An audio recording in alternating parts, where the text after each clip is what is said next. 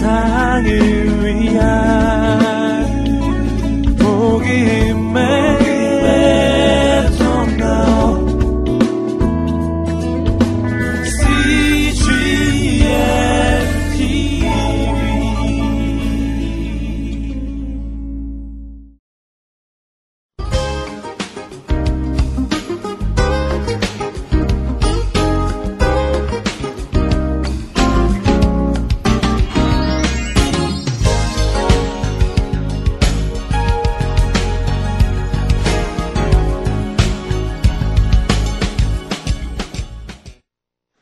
성경은 구약의 구조를 이미 우리 다 배웠지만은 어, 구약이라는 것이 39권이나 이렇게 된 아주 방대한 책으로 되어 있습니다만은 열 앞에 17권의 역사서가 아, 붙어 있고 다섯 권의 시가서가 중간에 있었고 이제 구약 성경 맨 뒤에 이렇게 또 역사서와 같은 어, 분량의 예언서가 17권이나 붙어 있게 되어 있습니다. 그래서 우리는 예, 성경을 성경의 핵심이 되는 것은 어, 역사서라고 그랬죠. 그래서 역사서를 중심으로 우리가 아, 지난주까지 예, 건 6개월간 어, 이 구약 성경의 맥을 그 구조와 흐름을 쭉 따라왔습니다. 그 안에서 역사하시는 하나님의 손길과 사랑을 보았습니다. 근데 이제 예, 구약 성경 뒤에 있는 그런 예언서라는 건 이건 뭐냐 이 말이죠. 어, 이 예언자들을 즉 이 예언서라고도 하고 선지서라고도 합니다만은 이 하나님께서는 어, 많은 예언자들을 선지자들을 보내시기 시작한 것이 바로 이 나라가 아, 분열됐던 북이스라엘과 남유다로 분열됐던 어, 분열왕국 시대부터 하나님께서 집중적으로 어, 선지자들을 보내기 시작했죠. 그러면 왜 선지자들이 이 땅에 특별히 보내실 필요가 있었는가 하는 것입니다. 이 선지자를 이 땅에 보내셨다는 것은 출애굽기 20장 20장 19절에 보면 하나님께서 어, 이 시내산에서 이 시나이 반도인 시내산이죠. 이 시내산에서 하나님께서 어, 이스라엘 백성들을 모아놓고 어, 하나님 율법의 말씀 특히 이제 십계명을 출애굽기 20장은 십계명에 대해서 예, 십계명을 주셨습니다. 십계명을 주셨을 때 에, 예, 모세가 하늘 위에서 올라가서 이, 아니, 하늘 위에 이 뭐예요 이 시내산 꼭대기에서 올라가서 이 하나님의 말씀을 받았을 때 하늘로부터 천둥 번개가 쳤고 우레가 쳤고 엄청난 지진이 있었고 막 뇌성이 있고 그럴 때 백성들은 너무나 밑에서 두렵고 떨림으로 그 산 위를 쳐다보게 됐습니다. 그런데 너무나 두려웠기 때문에 이들은 출애굽기 20장 19절에 보면 이스라엘 백성들이 모세가 십계명을 받고 있는 동안에 뭐라고 얘기하냐면 하나님이 우리에게 친히 말씀하지 말게 하소서 이럽니다. 이 얘기는 뭐냐? 하나님 너무 두렵고 떨리는 거예요. 그러니까 여러분 죄인들은 그 하나님을 바로 마주보기가 너무 두려운 것입니다. 우리가 죄 가운데 있을 때 그 하나님을 만난다는 것은 여러분 하나님 여러분 여러분은 지금 기도 가운데서나 늘 주님을 만나기를 원하고 하나님을 체험하기를 원하지만 이 늘 죄 가운데 있는 사람들은 그 하나님을 직접 체험하는 것은 엄청난 그 심판이라고 생각하기 때문에 두려움이 앞서는 것입니다. 그래서 뭐라고 이 백성들이 모세에게 요구하냐면 모세 당신이 하나님이 세운 종인 당신이 대신 하나님의 말씀을 받아서 우리에게 전해달라고 이렇게 얘기합니다. 그 하나님 우리에게 직접 얘기하지 말게 하소서. 자, 이게 뭐냐? 이게 죄인들은 그렇기 때문에 하나님의 말씀을 자꾸 피하려고 합니다. 하나님과 직접 맞닥뜨리기를 원하지 않습니다. 하나님의 음성으로부터 피하고자 합니다. 그래서 많은 사람들이 오늘날 교회를 다니면서도 어, 주님의 말씀에 이렇게 열심히 사모해서 여러분 같이 이렇게 쫓아다니면서 성경 공부하지 않는 이유가 뭐냐? 그 말씀 듣기 싫은 거예요. 그 말씀 듣기가 두려운 것입니다. 자, 그런데 이렇게 자꾸 피하게 되다가 마지막 날에 가서 그러면 그 주님과 맞닥뜨리면 어떻게 되겠는가? 그러나 인생들이라는 것은 마지막 날에 반드시 주님의 심판대 앞에 서게 되어 있습니다. 성경은 그렇게 얘기하고 있습니다. 그 심판대 앞에 서서 그때 그 주님과 맞닥뜨리게 될 때 그 주님으로부터 나오는 말씀이 직접 나오는 말씀의 내용이 뭐겠냐 이 말이에요. 그것은 심판의 말씀일 것입니다. 그야말로 정말 두려운 말씀일 것입니다. 그렇기 때문에 바로 여러분들 같이 이렇게 날마다 말씀을 사모해서 정말 이렇게 주님 앞에 그 말씀을 사모해서 이렇게 나와서 주님의 말씀을 누구의 중간자를 통해서 말씀 전하는 사람을 통해서 은혜를 받는다는 것이 얼마나 중요한 것인가. 이것은 바로 이 선지자들을 통해서 즉 말씀을 하나님으로부터 하늘로부터 말씀을 받아서 땅으로 전달해 주는 자 아, 이것을 선지자라고 합니다. 이것을 그렇기 때문에 이것은 오늘날로 말하자면 목사님들이나 이렇게 말씀을 전하는 사람들 다 선지자라고 할 수 있어요. 이런 사람을 통해서 여러분들이 중간에 그 마지막 날에 주님을 대하기 전에 그 주님의 말씀을 통해서 감동을 받아서 은혜 받고 죄를 회개하게 되고 내가 지금 잘못 가게 있는 방향을 깨닫게 되고 다시 하나님 앞으로 나아가는 이런 그 여러분의 삶의 변화가 되는 것이 얼마나 축복인가 하는 것입니다. 예, 그래서 하나님께서는 이렇게 예, 바로 직접 맞닥뜨리기 전에 선지자들을 통해서 특별히 이스라엘의 경우에는 나라가 분열돼 가지고 이제 멸망을 향해서 치솟기 시작할 치닫기 시작할 때 선지자들이 이 땅에 끊임없이 내려보내셨다. 자, 제가 전에도 어, 이 예언설 할때 한 얘기지만 그렇다면 어, 많은 사람들이 성경에 나오는 예언서라는 게 나오는데 이 예언과 아, 세상에서 말하는 점과 뭐가 다르냐 이 말이에요. 성경에도 예언이라는 걸 하고 오늘날도 성령의 은사를 받은 사람들이 예언자라는 분들이 있습니다.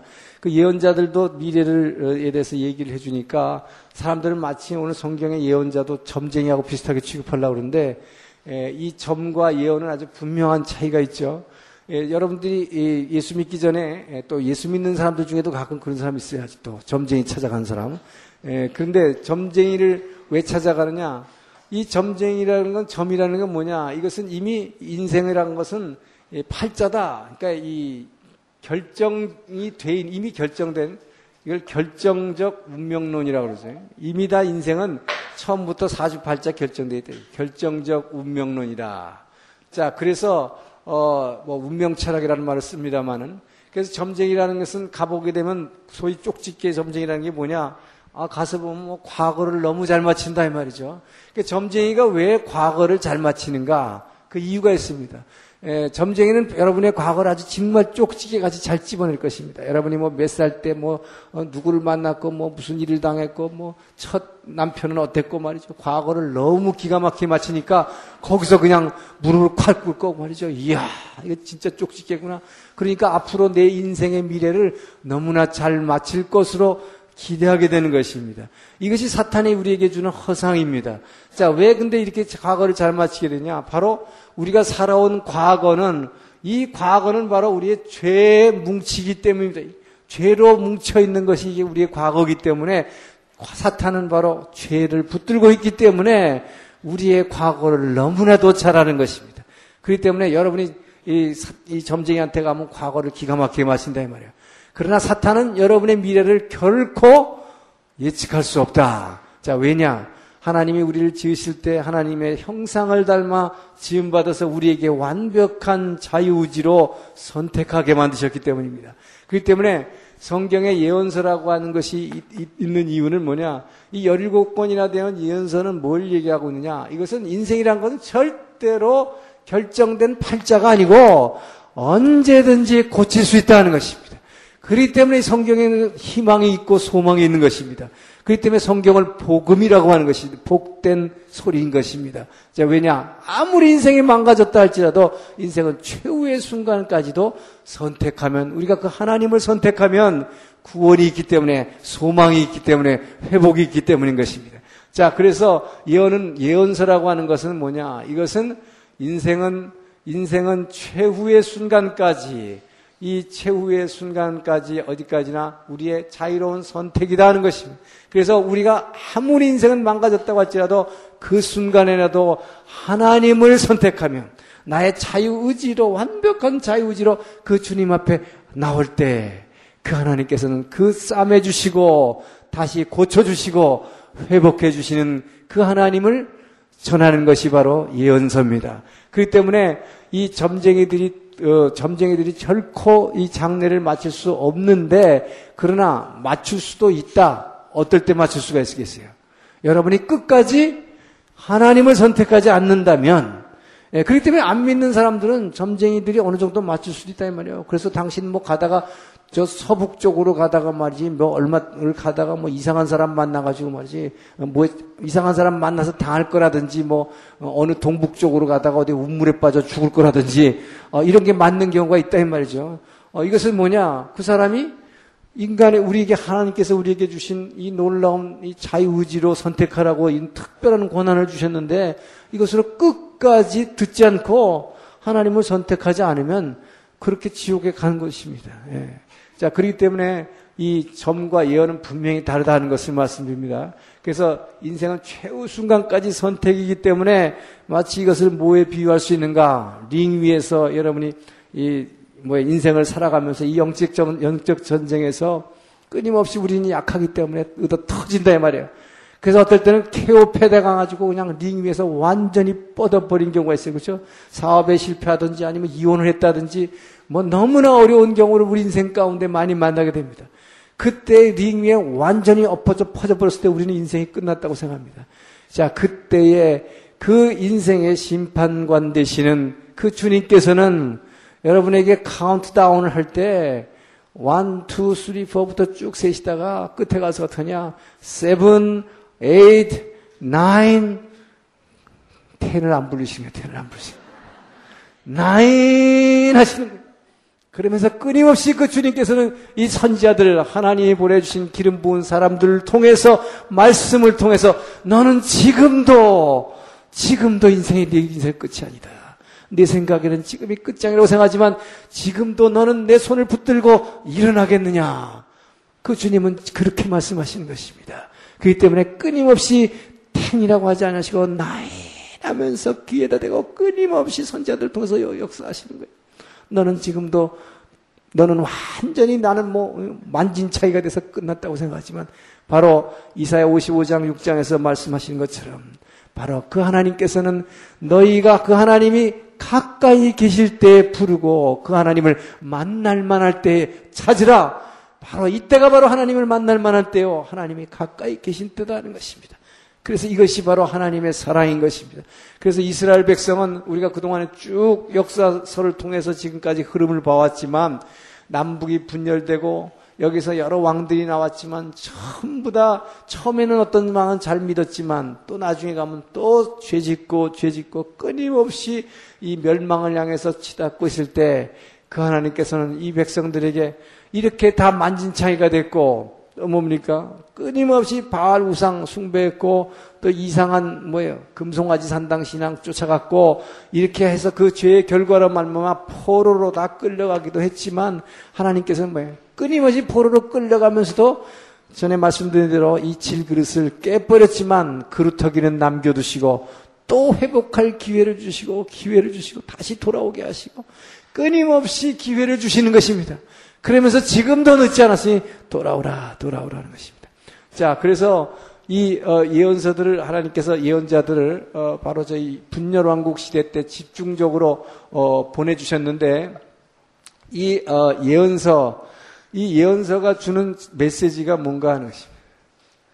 그, 이 예언서가 주는 메시지는 아까도 말씀드렸지만 바로 인생은 최후의 순간까지 선택, 선택이다 하는 것입니다. 그렇기 때문에 인생이라는 건 최후 마지막 순간까지도 그때 가서도 다 끝났다고 생각했는데 하나님을 붙들면 그때 회복이 있고 구원이 있고 엄청난 축복이 있다 하는 것을 얘기하는 것입니다. 그래서 이 선택으로 말미암은 이 축복의 이 소망의 메시지를 주고 있는 것입니다. 그래서 언제든지 선택만 하면 마지막 순간이라도 선택하라는 것입니다. 자, 그래서 이것을 어, 이것을 결국은 이 두 갈래 길의 선택이라고 그러지. 예, 두 갈래 길의 선택. 우리가 그동안의 역사서를 통해서 특히 신명기 사관이라고 그랬죠. 이 두 갈래 길의 선택. 신명기 11장 26절에 28절. 내가 축복과 저주의 길을 두노라. 자, 너희가 하나님의 말씀을 잘 청종하고 순종하면 축복일 것이요. 하나님의 말씀을 버리고 너희가 전에 알지 못하던 우상을 따라가면 저주와 심판이 있을 것이라고 하는 이 두 갈래 길. 이게 그동안 성경에서 쭉 신명기 사관, 이게 구약은 신명기 사관이라고 했어요. 이 신명기 사관이 결국 이 예언서에도 그대로 적용이 되는 것입니다. 자, 근데 여기서는 조금 다르게 적용되는 것이 뭐냐? 그동안에는 뭐냐? 하나님의 말씀을 순종하면 축복이고, 하나님 말씀을 버리고 우상이면 심판이다 그랬는데, 이 예언자들이 왔을 당시에 이 메시지는 뭐냐? 여기서도 두 가지를 선택하는 것인데, 여기서는 돌아오라 하는 것이. 자, if와 if 나십니다. 이미 망가질 대로 망가졌다 이 말이에요. 너무나 죄 가운데로 빠져버린 이스라엘이었습니다. 그런 가운데 이 선지자들을 보내신 것은 뭡니까? if 지금이라도 늦지 않았으니 하나님을 선택하고? 돌아오면 하는 것입니다. 지금이라도 회개하고 돌아오면 축복이 있을 것이다. 회복이 있을 것이다. 구원이 있을 것이다. 라고 하는 것입니다. 그러나 그럼에도 불구하고 돌아오지 아니하면 결국은 너희들은 심판 가운데에서 지옥이 기다리고 있을 뿐이다. 바로 지난주에도 말씀하셨듯이 바로 하나님께서는 그래서 이 지옥이라는 걸 두지 않을 수 없었던 것입니다. 이 지옥에 우리가 빠지지 않게 하기 위해서 끊임없이 이렇게 마지막 순간까지도 선지자들을 통해서 회개하고 하나님께로 선택하고 돌아오면 축복과 천국이 다시 회복된다고 하는 약속입니다. 근데 그렇지도 않으면 결국은 이 지옥에 갈 수밖에 없다는 이 메시지를 전하고 있는 것입니다. 자, 그래서 그렇기 때문에 이것은 끝까지 봅니까? 선택이다 하는 것입니다. 선택이다. 예. 그래서 우리는 아무리 힘들더라도 그 순간에 하나님을 붙들고 다시 나오면 온전한 회복이 에덴의 환경이 회복되는 것을 믿으시기 바랍니다. 자, 그리고 나서 이 예언서의 중요한 메시지는 이 바로 이 두 갈래 길의 메시지 돌아오라 하는 것. 지금도 늦지 않았으니 돌아오라. 이것이 바로 오라 오라 방황치 말고 오라. 예수가 우리를 부는 소리. 그 찬송가의 메시지입니다. 자, 그러면서 이 모든 열일곱 권의 예언서에 공통되게 배어 있는 사상은 뭐냐? 하나님께서 하나님의 아들 이 메시아를 보내 주실 것이라고 하는 이 메시아의 강림의 소식입니다.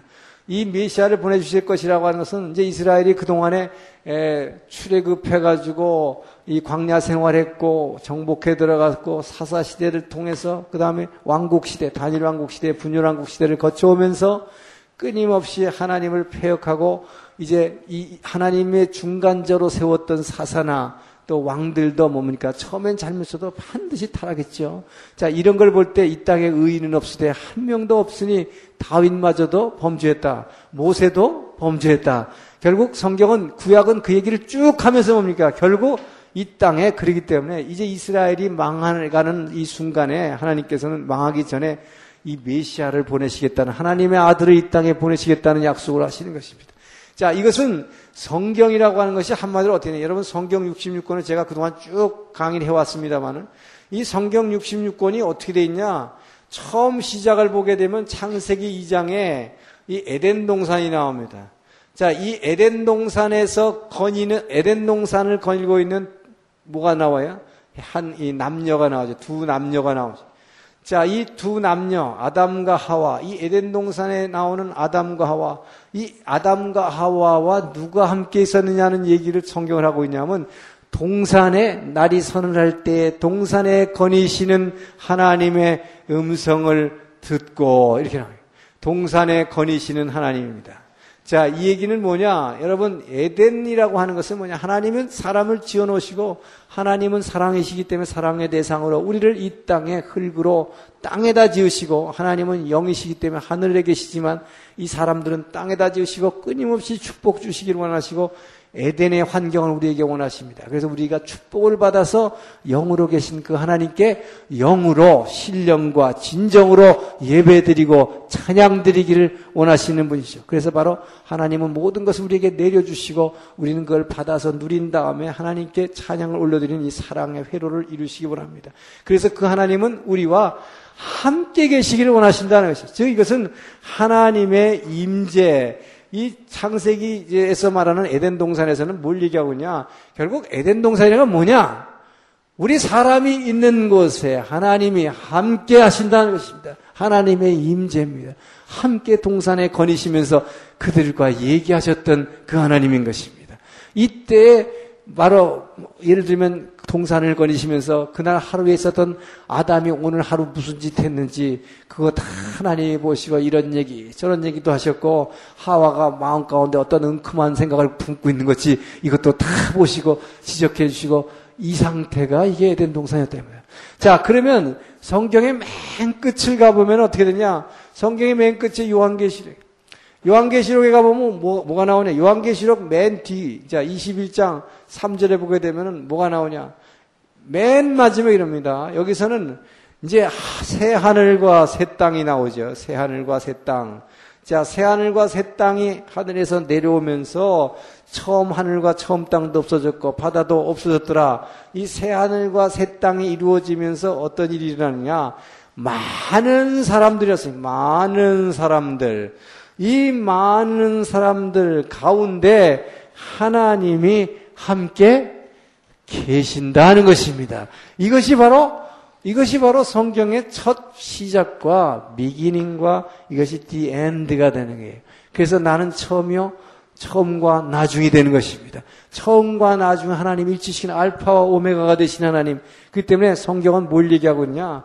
그 하나님은 우리를 사랑하셔서 이 땅에 지으신 다음에 모든 축복을 주시면서 우리와 함께 하시기를 원하신다. 하나님의 임재인 것입니다. 결국 뭡니까? 처음에는 인류의 처음 최초의 시작에서는 에덴 동산에서 두 남녀와 하나님이 함께 계셨는데 성경의 결론은 결국 뭐냐? 많은 사람들, 새하늘과 새 땅에 내려오면서 이 많은 사람들이 하나님과 함께 계시는 것. 이것이 바로 천국이 이 땅에 회복된 사건입니다. 이것이 성경이 얘기하는 것입니다. 그래서 성경이 하나님 나라의 구속사역이라고 합니다. 그래서 성경의 메시지는 하나님 나라다. 하나님 나라의 회복이다. 이렇게 얘기합니다. 자, 그러면 우리가 지금까지 그동안 쭉 살펴온 성경의 내용은 무엇이었느냐? 이 사이가, 이 사이가 뭐예요? 이 사이에 엄청난 사건들이 많았다 하는 것이죠. 그렇죠? 이 사이에 처음에 이렇게 좋았는데 문제는 뭐냐? 창세기 3장에서 그냥 바로 타락해 버렸단 말이죠. 어?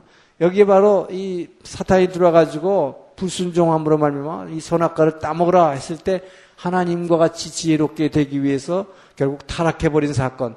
그 후로 쭉 지금까지 우리가 살펴본 얘기는 하나님이 어떻게 이들을 끊임없이 회복시키려고 그 하나님이 우리를 만나주시려고 처음에는 산으로 내려와서 호랩산에서 모세를 만나주시고 그 다음에 성막을 지으라고 해서 이스라엘 백성 안으로 들어와서 만나주시고 그 다음에 뭐예요?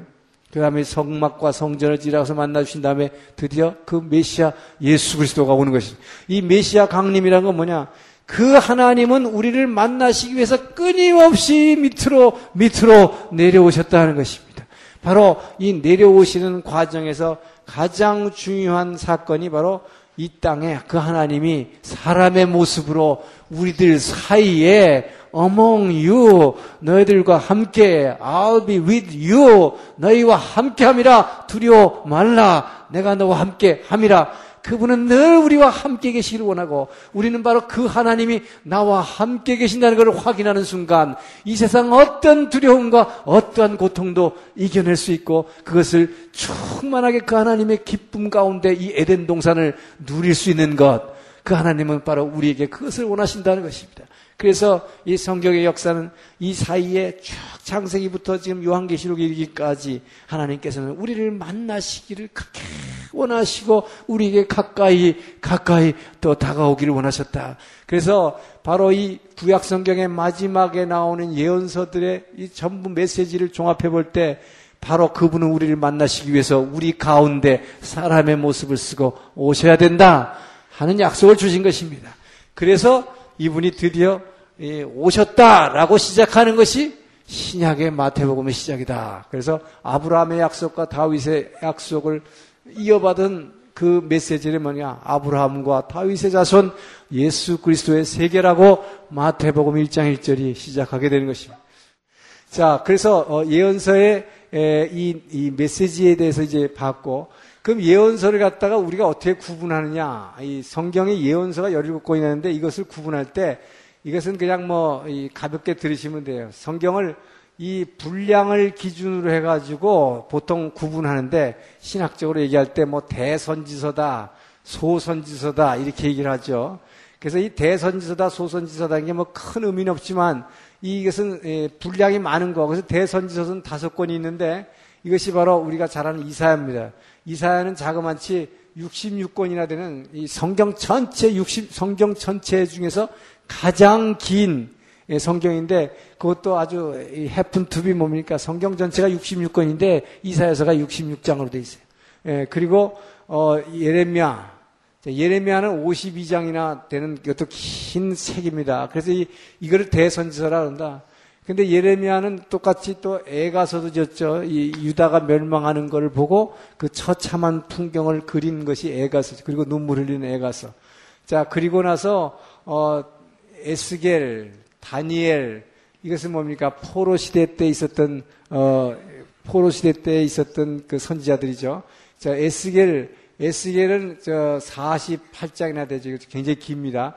다니엘은 비록 12장밖에 안 되지만 그러나 어, 지난번 봤지만 다니엘 1장에서 6장까지는 믿음의 사람의 승리를 보여줄 뿐만 아니라 이 뒤에 나오는 7장에서 12장까지가 어, 이 바사 페르시아 왕국 이후에 하나님께서 메시아 예수 그리스도가 오실 때까지 이 세상의 역사를 어떻게 완벽하게 변화시키는가 그것을 묵시문학을 통해서 환상을 통해서 쭉 보여주신 책이죠.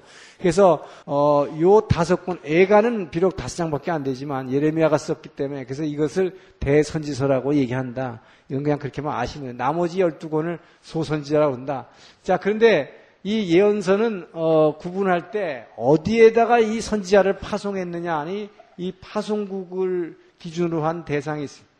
이 파송국별로 구분을 하기도 하는데 자 우리가 봤지만 어, 남북이 분열된 당시에 이 북쪽에 있는 이 이스라엘 이 북이스라엘에 보낸 선지자들과 남쪽에 있는 이 유다 왕국에 보낸 선지자들이 다르죠. 근데 북이스라엘은 여러보암부터 초대 왕부터 마지막 19대 호세아 왕까지 처음부터 끝까지 여러보암의 길, 즉 금송아지 산당 신앙을 치달았고 중간에 아합 왕조들은 전부 뭡니까 바알 신앙, 이 섹스를 타는 예, 그쪽으로 따라갔기 때문에 북이스라엘의 경우에는 하나님께서 선지자를 보낸 수가 굉장히 적다는 걸 알 수 있어요.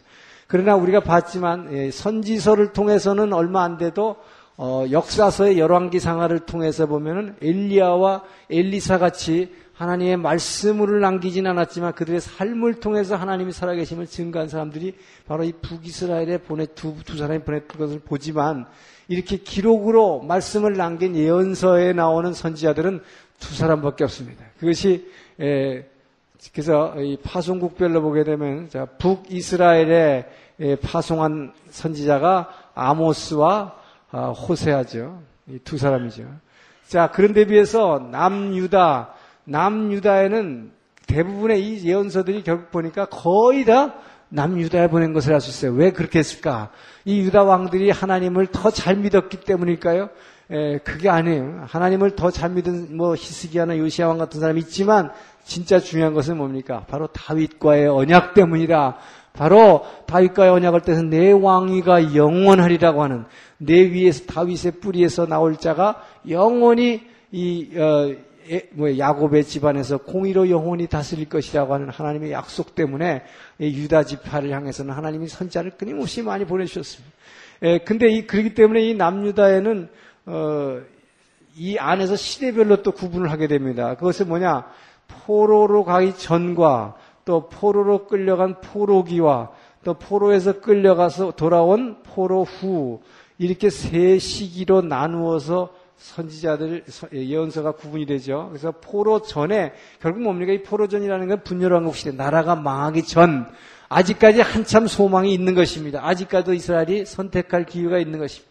이때 집중적으로 선지자를 보내주셨다. 자, 그래서 이때 집중적으로 보내주신 것이 일곱 명이 일곱 권이나 되죠. 이게 바로 이 대선지서들이 다 여기 들어. 이사야, 그렇죠?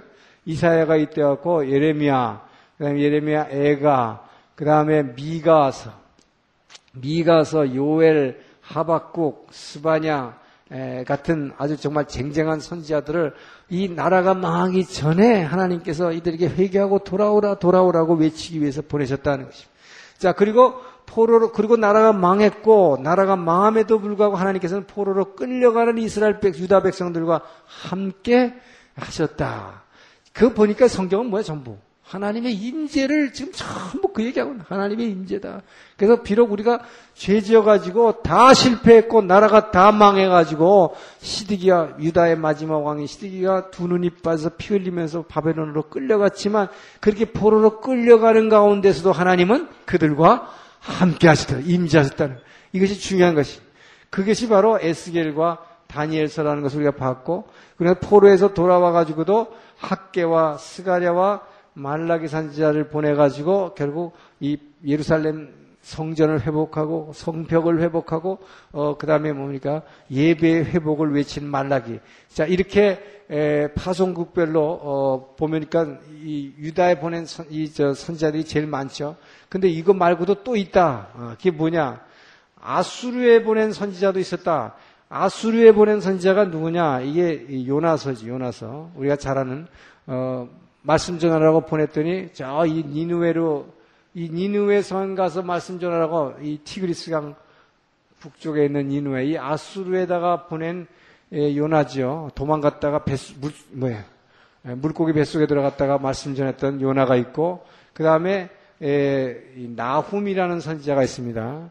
이것은 아수르의 멸, 아수르를 갖다가 저주하는 이 성경이기 때문에 우리가 나훔서는 별로 이렇게 잘 보질 않게 되는 거예요. 자, 그리고 이 에돔이라고 하는 에서의 형이죠. 에, 아니, 야곱의 형이었던 에서. 이 에서에서 나온 종족, 에돔족이 유다가 멸망할 때에 이 동족들인 에돔족, 이 사해 바로 밑에 있는 이 에돔족들, 바벨론이 침공해 와 가지고 이 바벨론이 유다 예루살렘을 완전히 황폐화했을 때 에돔 족속들이 같이 따라 들어가지고 자기네 동족들을 갖다가 그냥 더 학대하고 더 많이 살해하고 빼앗고 약탈했습니다.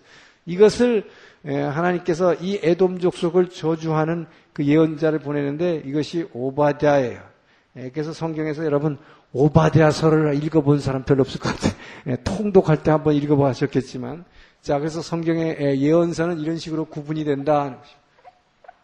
자 그러면 이제 예언서 강론으로 들어가겠습니다. 이것은 어, 여러분들이 스스로 성경을 어, 혼자서 볼 수 있도록 어, 하기 위해서 지금 여러분에게 어, 이 가이드라인을 제시하는 것입니다. 그러니까 예언서라는 것이 그 성경별로 어떻게 되어 있다. 이게, 이게 이 강론이죠. 그걸 알고 있는 것과 모르게 되면은 전혀 무슨 말인지 종잡을 수가 있기 때문에 예언서 보기가 굉장히 힘들기 때문에 에, 그렇기 때문에 에, 강론의 개요를 갖다가 여러분에게 지금 에, 설명을 드리는 것이죠.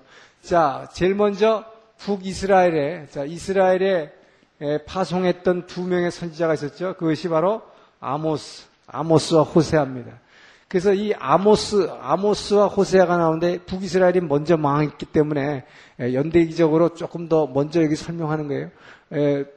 아모스와 호세아. 자, 아모스를 선지자를 보냈을 때는 사실 이때는 이 여로보암 2세 때입니다. 이 여로보암 2세 때 북이스라엘은 정치적으로는 가장 강성했고 가장 부자로서 잘 살았어요. 근데 이렇게 국가가 이 객관적으로 세상적으로 볼 때 잘 될 때일수록 하나님의 공의가 땅에 떨어지는 것입니다. 오늘날 우리나라에도 문제가 많습니다만 바로 이런 거죠. 그동안 경제 성장을 위해서 막 치솟다 보니까 가난한 자들이 너무 많아지고 부 빈부격차가 너무 심해지는 것이. 이때 바로 그것이 너무 심해졌고 그래서 아모스가 외쳤던 아모스가 우리가 잘 아는 대로 아모스서 하면 뭐예요? 아모스가 금방 나오는 게 뭐예요? 이것이 하나님의 공입니다. 그래서 아모스 5장 24절은 뭐예요? 우리가 잘 아는 대로 공법을 물같이 공법을 물같이 정의를 하수같이 흘릴지라 자 이렇게 흘리라 하는 하나님 나라의 공이라는 게 뭐라 했습니까? 하나님 나라의 의 즉 하나님 나라의 의라고 하는 것은 이미 아브라함 때 자세히 봤습니다만은 우리가 먼저 하나님께 먼저 축복을 잘 받아서 이 받은 축복을 반드시 밑으로 흘리라는 것입니다. 그렇기 때문에 아모스가 얘기하는 것이 물은 높은 곳으로서 낮은 곳으로 흐르게 돼 있다. 그래서 공법을 물같이 밑으로 흘리고 정의를 하수같이 밑으로 흘려라. 그렇기 때문에 여러분들이 아무리 병들고 여러분들이 아무리 돈이 없고 여러분들이 지금 모든 게 다 떨어졌다고 생각해도 반드시 여러분보다 더 아래에 있는 서하에 있는 더 병들고 더 아프고 더 경제적으로 어렵고 더 힘든 사람들이 반드시 있다. 하나님께서는 그것을 여러분 주변에 절비하게 늘려놨다 이 말이죠. 그래서 여러분이 힘들다 할지라도 그 힘든 곳에서도 밑으로 내려보낼 수 있는 그런 그 하나님 나라의 의, 이 하나님 나라의 의를 이루라고 하는 것이 아모스의 주제가 되는 것입니다. 자, 그래서 전에도 얘기했지만, 근데 우리가 왜 이웃을 흘리지 못하느냐? 이웃에 흘리려 그래도 뭐예요? 자꾸 나라고 하는 것, 나라고 하는 것으로 껍질에 이렇게 자꾸 매이려고 하는 이 속성이 있기 때문에 그래서 우리는 늘 기도를 통해서 에스겔이 얘기했던 대로 하나님의 성령이 우리를 위로 날마다 끌어 올려서 그 하나님 계신 곳으로 위를, 위가 기도를 통해서 올라갈 때만이 밑이 내려다 보이는 거예요. 그래서 내가 내 의식이 하나님 의식으로 높아졌을 때에 그 가난한 이웃들이 보이기 시작하고 그들이 불쌍해지는 것입니다. 그들이 그 주님의 마음으로 긍휼히 여기는 마음이 들 때에 나도 없지만은 내 것을 나눠주게 된다는 것입니다. 자, 그리고 나서 이 아모스는 이 야훼 날에 대해서 강조하는데 야훼 날이라는 게 뭐냐? 이 이스라엘이라고 하는 북이스라엘인 것은 끊임없이 우상 숭배를 치달았지만 그럼에도 불구하고 언젠가는 여호와가 이 땅에 강림한다는 날을 기다리게 된 것입니다. 여호와의 임재를 기다린 것입니다. 하나님의 임재를 갖다가 기다리는데 이들을 향해서 아모스는 뭐라고 외쳤느냐? 너희들 하나님의 임재를 지금 기다리는데 하나님의 임재 날이 너희에게 축복의 날이 결코 아니다는 것이다. 왜? 하나님을 알려고도 하지 않은 자들에게 하나님이 이 땅에 오셨을 때는 너희들에게 뭐 심판이 있을 뿐이다. 하나님을 알려고도 하지 않는 자, 즉 뭡니까? 하나님을 알려고도 하지 않는 하나님의 말씀을 전혀 보지도 않고 하나님의 말씀을 전혀 묵상하지도 않고 하나님의 말씀을 전혀 접하지도 않고자 하는 사람 그런 사람들에게 주님이 이 땅에 오시는 날은 심판이다 하는 것을 어, 강조하고 있는 거죠. 자 그리고 어, 이제 호세아서입니다. 이 호세아서 호세아서는 주제가 두 가지인데 예, 지금 대강 호, 각 예언서별로 제가 두, 두, 가지 주제를 지금 중심으로 여러분께 말씀드리고 있는 거예요. 그래야 여러분이 이거를 가지고 성경을 읽을 때 성경을 볼 수가 있어요. 자 호세아서는 어, 제일 중요한 것이 여호와를 아는 지식입니다. 하나님을 아는 지식. 바로 이 하나님의 말씀이 얼마나 귀중한가, 하나님의 말씀을 어, 알기를 그 하나님은 원하는가 하는 것입니다. 그래서 여호와를 아는 지식에 대해서 호세아서가 제일 얘기를 많이 하죠. 자, 호세아 4장 6절은 얘기하기를 너희가 지식을 버렸으므로 너희가 내가 준 하나님의 말씀을 이스라엘이 버렸기 때문에 나도 너희를 버려 나의 제사장이 되지 못하게 할 것이요. 하나님의 말씀을 버린 자들에게는 하나님의 특별히 선택받은 백성으로서의 자격을 버리겠다는 것이고 또 너희가 내 지식을 버렸기 때문에 내 말씀을 버렸기 때문에 내가 너희 자식들을 돌아보지 않겠다 하는 것입니다. 여러분 여기서 엄청난 말씀이 나와요. 여러분들 자녀 문제로 되게 고민하고 뭐 기도도 많이 한다 이 말이죠. 근데 지금 호세 4장 6절에 답이 나와 있어요. 뭐래? 자녀 문제로 고민하지 마시고 뭐예요? 왜 자녀에게 문제가 생기는가? 너희가 내 말씀을 버렸기 때문에 나도 너희 자녀를 버리겠다는 것입니다. 내가 너희 자녀를 돌아보지 않겠다는 것입니다. 하나님의 말씀을 붙드는 자, 하나님의 말씀을 붙들고 그 하나님을 알려고 그 하나님의 사랑에 다가오려고 애쓰는 자에게 하나님이 그 자식을 돌보시겠다는 약속을 하는 것이죠. 자, 그리고 호세아서는 끊임없이 얘기합니다. 그래서 호세아 6장 1절은 우리가 여호와께로 돌아가자. 하나님께로 돌아가자. 그는 우리를 치셨으나 우리를 도로 싸맬 것이요. 그는 우리를 찢으셨으나 도로 낫게 해 주실 것이다. 그 하나님은 우리에게 심판해 주셨지만 그러나 다시 우리를 회복시켜 주시는 그 하나님을 얘기하고 있습니다. 이런 하나님을 알라 하는 것입니다. 하나님은 우리를 치기만 하는 하나님 아니다.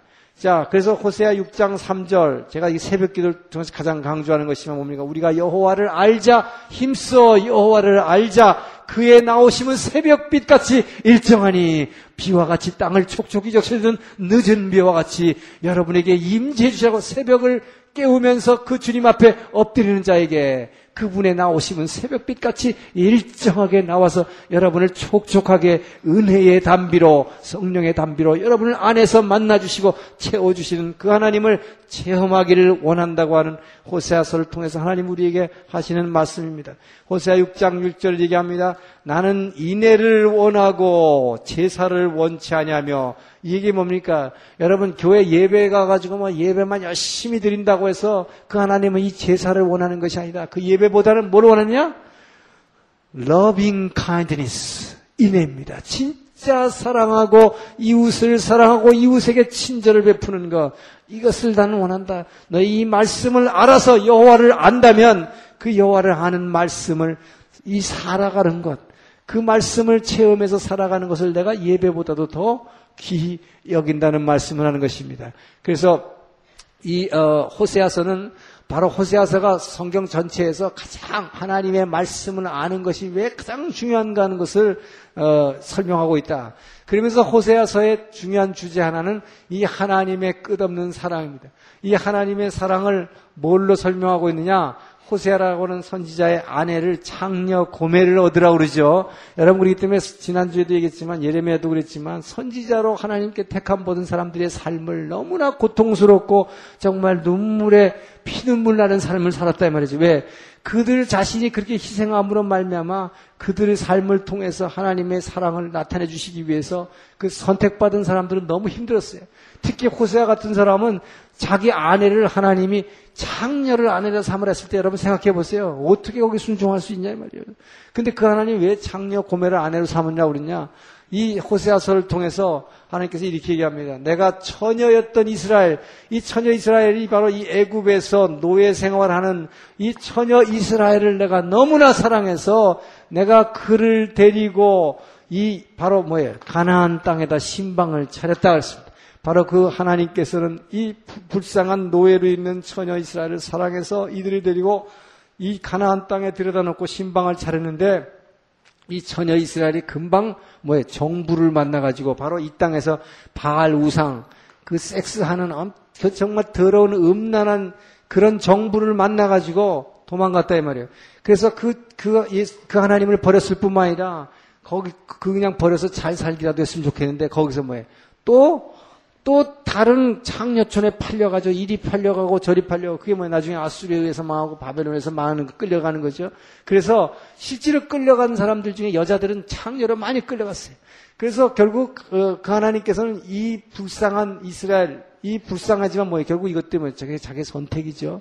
어, 결국 창녀 고멜과 같이 그렇게 실제로 호세아의 아내로 들어왔던 창녀 고멜이 요 이스라엘의 삶과 똑같은 삶을 사는 것이죠.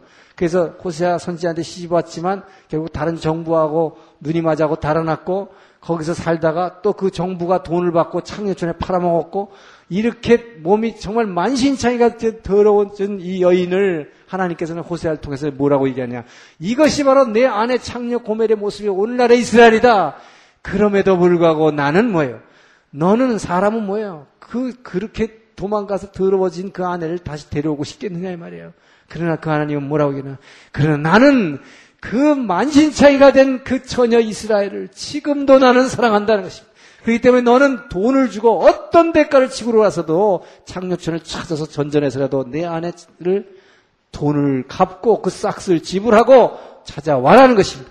이것이 바로 그 아버지 하나님께서 우리를 그토록 사랑하사 자기 아들을 바로 아들을 값으로 치르시고 우리 죄 가운데서 우리를 그 더러운 음란한 이 세상 가운데서 우리의 모든 죄로부터 우리를 구속하신 그 하나님의 사랑을 보여주신 것 이것이 호세아서의 메시지인 것입니다.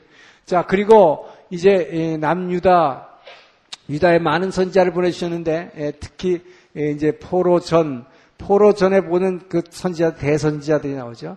이 중에서 가장 어, 중요한 선지서 중에서 사실, 사실 선지자 중에서 가장 중요하다고 하신 이사야서죠. 자, 이사야서는 워낙 방대하기 때문에 에, 그러거나 가장 예언서 중에서 아주 중요한 어, 어, 예언서죠. 그래서 이, 요 부분에 대해서 조금 자세히 하면은 이사야서는 세 파트로 나, 아니, 크게 두 파트로 나누는데 먼저 어, 이사야서가 얘기하는 총론이 있습니다. 이사야서의 전체적인 메시지. 이 총론을 보게 되면 이사야서는 뭐냐? 결국은 이 메시아로의 초대입니다. 메시아로의 초대. 자, 이제 내가 하나님의 아들을, 내가 내 아들을 직접 이 땅에 보내주겠다. 그 아들에게 너희를 만나라, 이 말이야. 그 아들의 말에 귀를 기울이고 그 아들의 준 그 성령으로 이제 기도하라고 하는 그 메시아로의 초대. 그래서 이것이 바로 이사야 55장 1절에서 3절까지 말씀을 통해서 이렇게 얘기합니다. 먼저, 어, 말씀으로 초대합니다. 말씀으로 초대하고, 그 다음에 기도로 초대합니다. 이 말씀으로 초대하는 부분이 예, 뭐라고 나오느냐? 이사야 55장 1절에 보게 되면 너희는 물가로 나오라. 우리가 잘 아는 말씀이죠. 너희는 물로 나오라. 물로 나와서 젖과 포도주를 사라. 돈 없는 자도 오라. 돈 없는 자도 와서 값없이 젖과 포도주를 사라. 이 젖과 포도주가 뭐예요? 우리 주님을 통해 주시는 하나님의 말씀입니다. 이것을 사라. 그러면서 뭐라고 얘기하시느냐? 이 3절까지 쭉 보면 너희가 어찌하여 양식이 아닌 것을 위해서 자, 양식 아닌 것 위해서 너희가 은을 달아주며 이게 뭐예요, 여러분? 여러분 하루 종일 맨날 바쁘게 뛰어다니면서 성경 말씀 볼 시간 없다는 이유가 뭐냐 이 말이에요. 이 양식 아닌 실제로 양식이 아닌 걸 위해서 너희들이 은을 달아줘. 이거 가지고 돈 벌라고 그렇게 쫓아다니고 그다음에 너희를 진짜로 배부르게 하지 못할 것, 배부르게 못할 것을 위해서 너희가 그렇게 수고하느냐? 그런 것이 진짜 양식이 아니고 너희는 내 말을 청종하라. 너희가 내 말을 청종하면 내 말을 청종하면 너희가 진짜 배부를 것이요. 너희가 마음에 기름진 것으로 아주 마음속에 기름진 것으로 너희가 기뻐하리라. 바로 이사야를 통해서 이렇게 말씀하시겠습니다. 이것은 지난번에도 말씀했지만 여러분 구약의 말씀이 있었지만 그 구약의 말씀 대신에 무슨 새로운 말씀을 주신 것이 아니라 이제 메시아 예수 그리스도의 십자가 사건으로 말미암아 앞으로 보내주신 그 성령으로 말미암아 이제 성령으로 말미암아 돈 없는 자도 정말 가난한 자들도 이제 뭡니까 성령으로 말미암아 온전히 우리가 그 성령의 부르심으로 말미암아 이 말씀에 충만하게 될 때 정말로 이 세상 가운데서 먹지 못하더라도 가난하더라도 뭡니까? 우리 양식이 아닌 것을 위해서 애쓰는 것이 아니고 배부르지 못하게 할 것을 이 양식을 따라 쫓아가는 것이 아니라 그 하나님의 말씀으로 생명의 떡으로 우리를 충만하게 채울 때 마음에 기름진 것으로 우리가 기쁨의 삶을 살아갈 수 있고 우리가 진짜 배부른 삶을 살 수 있다는 이 말씀으로 이 메시아로의 초대를 이사에서는 이, 이, 이 초대를 하고 있는 얘기다. 그래서 하나님 말씀 앞으로 나오라는 것입니다. 자 그러면서 우리가 너희는 기도하라는 것이네. 자 기도하라는 얘기를 이사야 1장 18절에 이렇게 얘기합니다. 이사야서를 처음에 딱 펼쳐보면 1절부터 막, 어, 한 10절까지 쫙 보면요. 마치 검사의 기소장 같아. 이스라엘이 그동안 얼마나 죄를 많이 졌는가에 대해서 막 그 지은 죄상을 막 쫙 폭로하고 있습니다. 그 지은 죄상을 폭로하고 있으면 그 결과는 뭐냐? 그냥 사형이에요. 어, 사형이다. 사형이 될 것 같은데 뭐라 그러냐?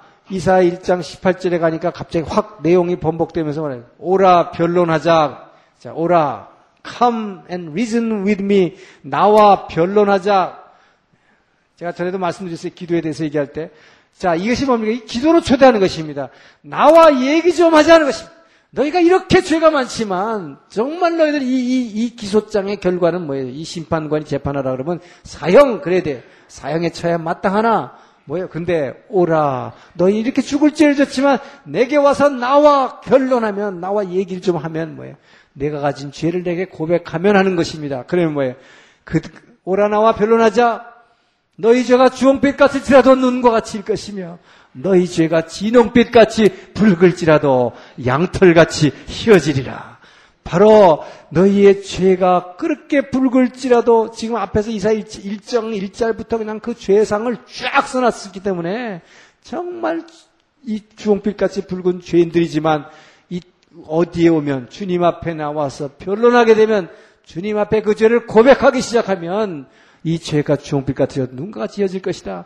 제가 전에도 말씀드렸지만 여러분들이 예수 믿으면서도 우리가 죄를 짓게 됩니다. 근데 죄를 짓게 돼서 죄의식 때문에 우리가 이 안에 눌리게 되는데 이 죄의식 때문에 눌리게 될 때 여러분들은 흔히 어떻게 하냐. 저도 옛날에 그랬어요. 기도를 모를 때는. 말씀을 갖고 해결해 보려고 그래. 자꾸 이 죄를. 그래서 뭐래요? 내가 왜 이렇게 죄를 의식을 느끼지? 분명히 우리 주님이 십자가에서 피 흘리시고 바로 이 나 같은 죄인을 위해서 피 흘리시고 다 이루셨다. 주님이 다 이루셨는데 왜 내가 예수님의 자녀로서 왜 이렇게 죄 의식을 자꾸 느끼나? 아무리 그래서 말이요. 우리 주님이 십자가에서 피 흘리셨다. 그리고 뭐 너희 죄가 중빛 같을지라도 뭐 이 말씀을 막 뒤따 왜 봐요? 하나님이 세상을 사랑 뭐 이처럼 사랑하사 독세상을 누구든지 저를 믿는 자마다 뭐 영생을 이런 성격 구조를 아무리 혼자서 외워보라 이 말이에요. 그 죄의식이 없어지냐? 어, 말씀으로 죄의식이 없어지는 게 아니다. Come and reason with me. 내게 와서 나에게 고백하라. 나와 변론하자. 그리하면 너희 저가 주홍빛 같을지라도 이게 뭡니까? 우리의 죄를 그대로 주님 앞에 토해놓는 것입니다. 시인하는 것입니다. 고백하는 것입니다. 내 죄를 주님 앞에 고백할 때에 이 붉은 죄, 지롱빛 같은 죄가 눈과 같이 휘어지는 이 죄사함을 받는 그, 그 체험을 우리가 할 수 있는 걸 보게 돼요. 그렇기 때문에 여러분 기도한다는 것이 우리에게 이렇게 주어지는 엄청난 특권이라는 것입니다. 우리의 죄는 반드시 주님 앞에 토해내야 되는 것입니다. 고백해야 되는 것입니다. 시인해야 되는 것입니다. 이것을 주님께서 다 했다고 그 말씀 가지고 적당히 어물어물 해결하려고 해갖고는 절대로 안 되는 것입니다. 반드시 고백해야 된다. 자, 그래서 어, 이 이사야서는 바로 이렇게 메시아로서 초대를 하는 것이다. 그러면서 이사야서는 두 파트로 되어 있습니다. 이사야서가 아까 66장이라고 되어 있는데 성경 66권의 구조와 같아요. 그래서 이, 이 파트 1과 파트 2로 되어 있는데 이 파트 1이 이사야 1장에서 39장까지 딱 뭡니까? 구약이 39장이죠. 그래서 딱 구약 39장 같이 되어 있어요.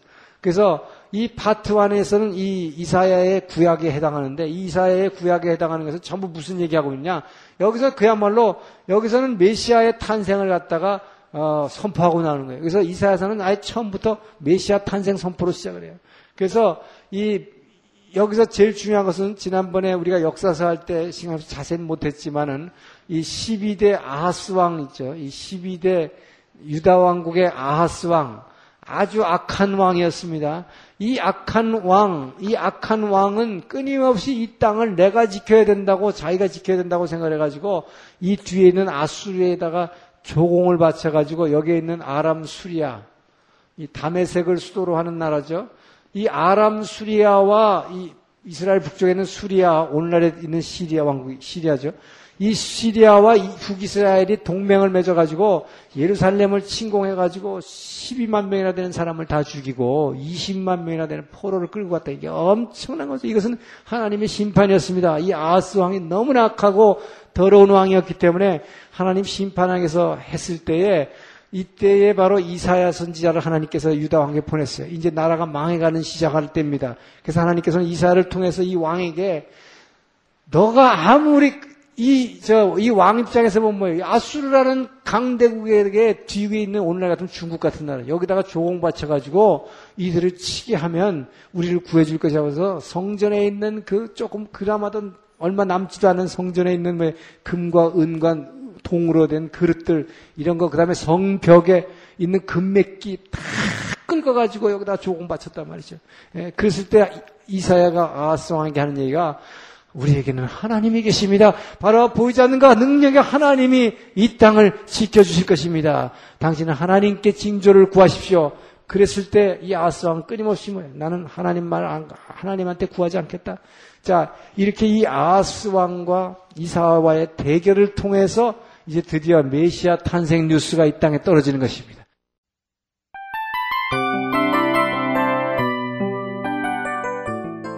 이 프로그램은 청취자 여러분의 소중한 후원으로 제작됩니다.